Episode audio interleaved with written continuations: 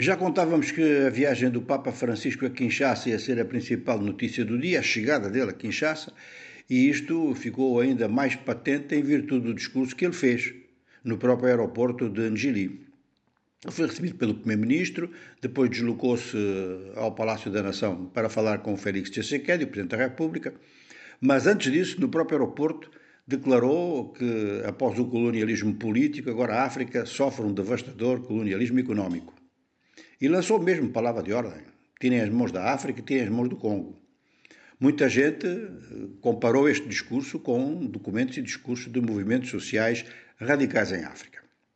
Bom, ele vai ficar quatro dias na RDC, depois mais dois dias no Sudão do Sul, um país também com muitos problemas, que sai de uma guerra e está com dificuldade de se estruturar. Vamos passar para outros países do continente e vamos logo para o Burkina Faso, onde mais um ataque terrorista no norte matou 13 pessoas.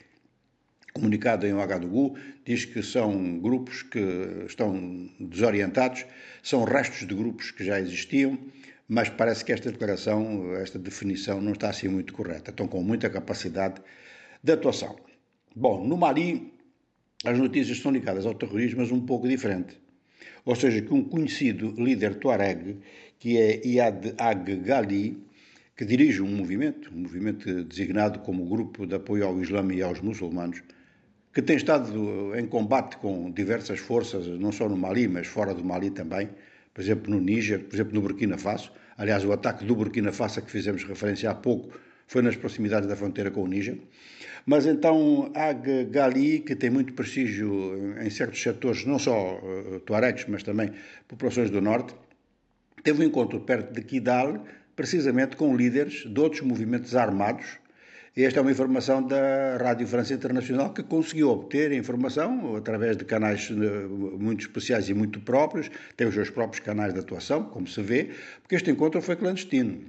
Ora, foi clandestino, mas tinha uma agenda que é como é que esses grupos todos se juntam para combater o Estado Islâmico do Grande Saara.